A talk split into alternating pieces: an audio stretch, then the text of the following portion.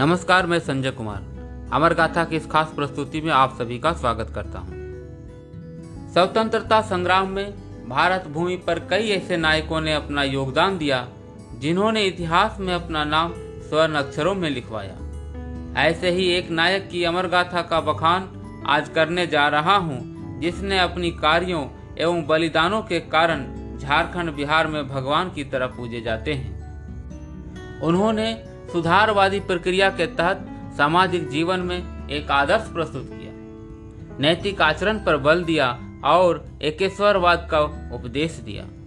हम बात करने जा रहे हैं शक्ति और साहस के परिचायक भगवान बिरसा मुंडा की, जिन्होंने अंग्रेज़ी सत्ता की नींव हिला कर रख दिया था। बिरसा मुंडा का जन्म 15 नवंबर 1875 को एक गरीब किसान परिवार में हुआ था। इनका संबंध मुंडा जनजाति समूह से था। इनके पिता का नाम सुगना पहान एवं माता कर्मी थी। इनके बचपन, इनके जन्म स्थान खुट्टी ज़िले के अलुहाती गाँव में बीता। सालगा गाँव में प्रारंभिक शिक्षा प्राप्त कर जीईएल चर्च विद्यालय चायबासा चले गए, आगे की पढ़ाई के लिए। अंग्रेज़ों के बीच रहते हुए वह बड़े हुए, बचपन का अधिकतर समय उन्होंने अखाड़े में बिताया। चायबासा में बिताए चार वर्षों ने बिरसा मुंडा के जीवन को बदल कर रख दिया। उस समय क्रिश्चियन स्कूल में प्रवेश लेने के लिए ईसाई धर्म अपनाना ज़रूरी हुआ करता था। तो बिरसा ने धर्म परिवर्तन कर अपना नाम बिरसा डेविड रख दिया, जो बाद में बिरसा दाऊद हो गया था। बाद में उनके जीवन में एक अहम बदलाव उस समय आया, जब उनका संपर्क स्वामी आनंद पांडे से हुआ। स्वामी जी ने उन्हें हिंदू धर्म और महाभारत के पात्रों का परिचय करवाया। अठारह में कुछ ऐसी अलौकिक घटनाएँ घटी, जिनके कारण लोग बिरसा को भगवान के अवतार मानने लगे। लोगों को यह विश्वास दृढ़ हो गया था कि बिरसा के स्पर्श मात्र से ही रोग दूर हो जाते हैं। अक्टूबर अठारह सौ चौरानवे को नौजवान नेता के रूप में सभी मुंडाओं को एकत्र कर इन्होंने अंग्रेज़ों से लगान माफ़ी के लिए आंदोलन किया। बिरसा मुंडा ने उल गुलान की शुरुआत की। उल गुलान का अर्थ होता है असीम कोलाहल। वह विद्रोह जिसमें आदिवासियों ने अपने जल, जंगल और ज़मीन पर अपनी दावेदारी के लिए विद्रोह शुरू किया। अठारह सौ पंचानवे में शुरू हुए इस विद्रोह ने अंग्रेज़ों की रातों की नींद उड़ा दिया।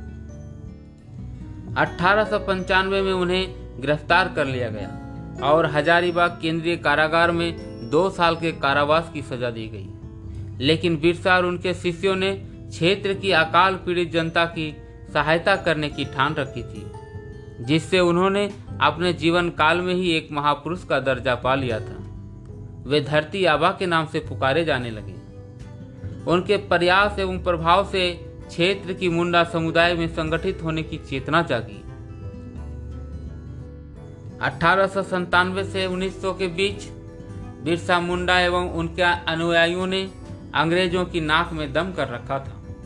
अगस्त अठारह में बिरसा और उसके 400 सिपाहियों ने तीर कमानों से लेस होकर खूटी थाने पर भीषण हमला कर दिया था। अठारह में तांगा नदी के किनारे मुंडाओं की भिड़ंत अंग्रेज़ी सेना से हो गई। जिसमें अंग्रेज़ी सेना को पराजय झेलनी पड़ी। परिणाम स्वरूप नाराज़ अंग्रेज़ी सेना ने बदले की कार्रवाई करते हुए इलाके के बहुत से आदिवासी नेताओं की गिरफ्तारियाँ की। साल 1900 महीना जनवरी का, इलाका डोंगरी पहाड़ अंग्रेज़ों एवं आदिवासियों के बीच ज़बरदस्त संघर्ष हुआ, जिसमें बहुत से औरतें और बच्चों ने अपनी जिंदगियाँ गवा दी। उस जगह बिरसा अपनी जनसभा संबोधित कर रहे थे। तीन मार्च 1900 को बिरसा को चक्रधरपुर से गिरफ़्तार कर लिया गया। बिरसा शायद ही पकड़ में ना आते, लेकिन पाँच सौ रुपये का लालच ने बिरसा के करीबी किसी व्यक्ति ने यह सूचना अंग्रेज़ों तक पहुंचाई।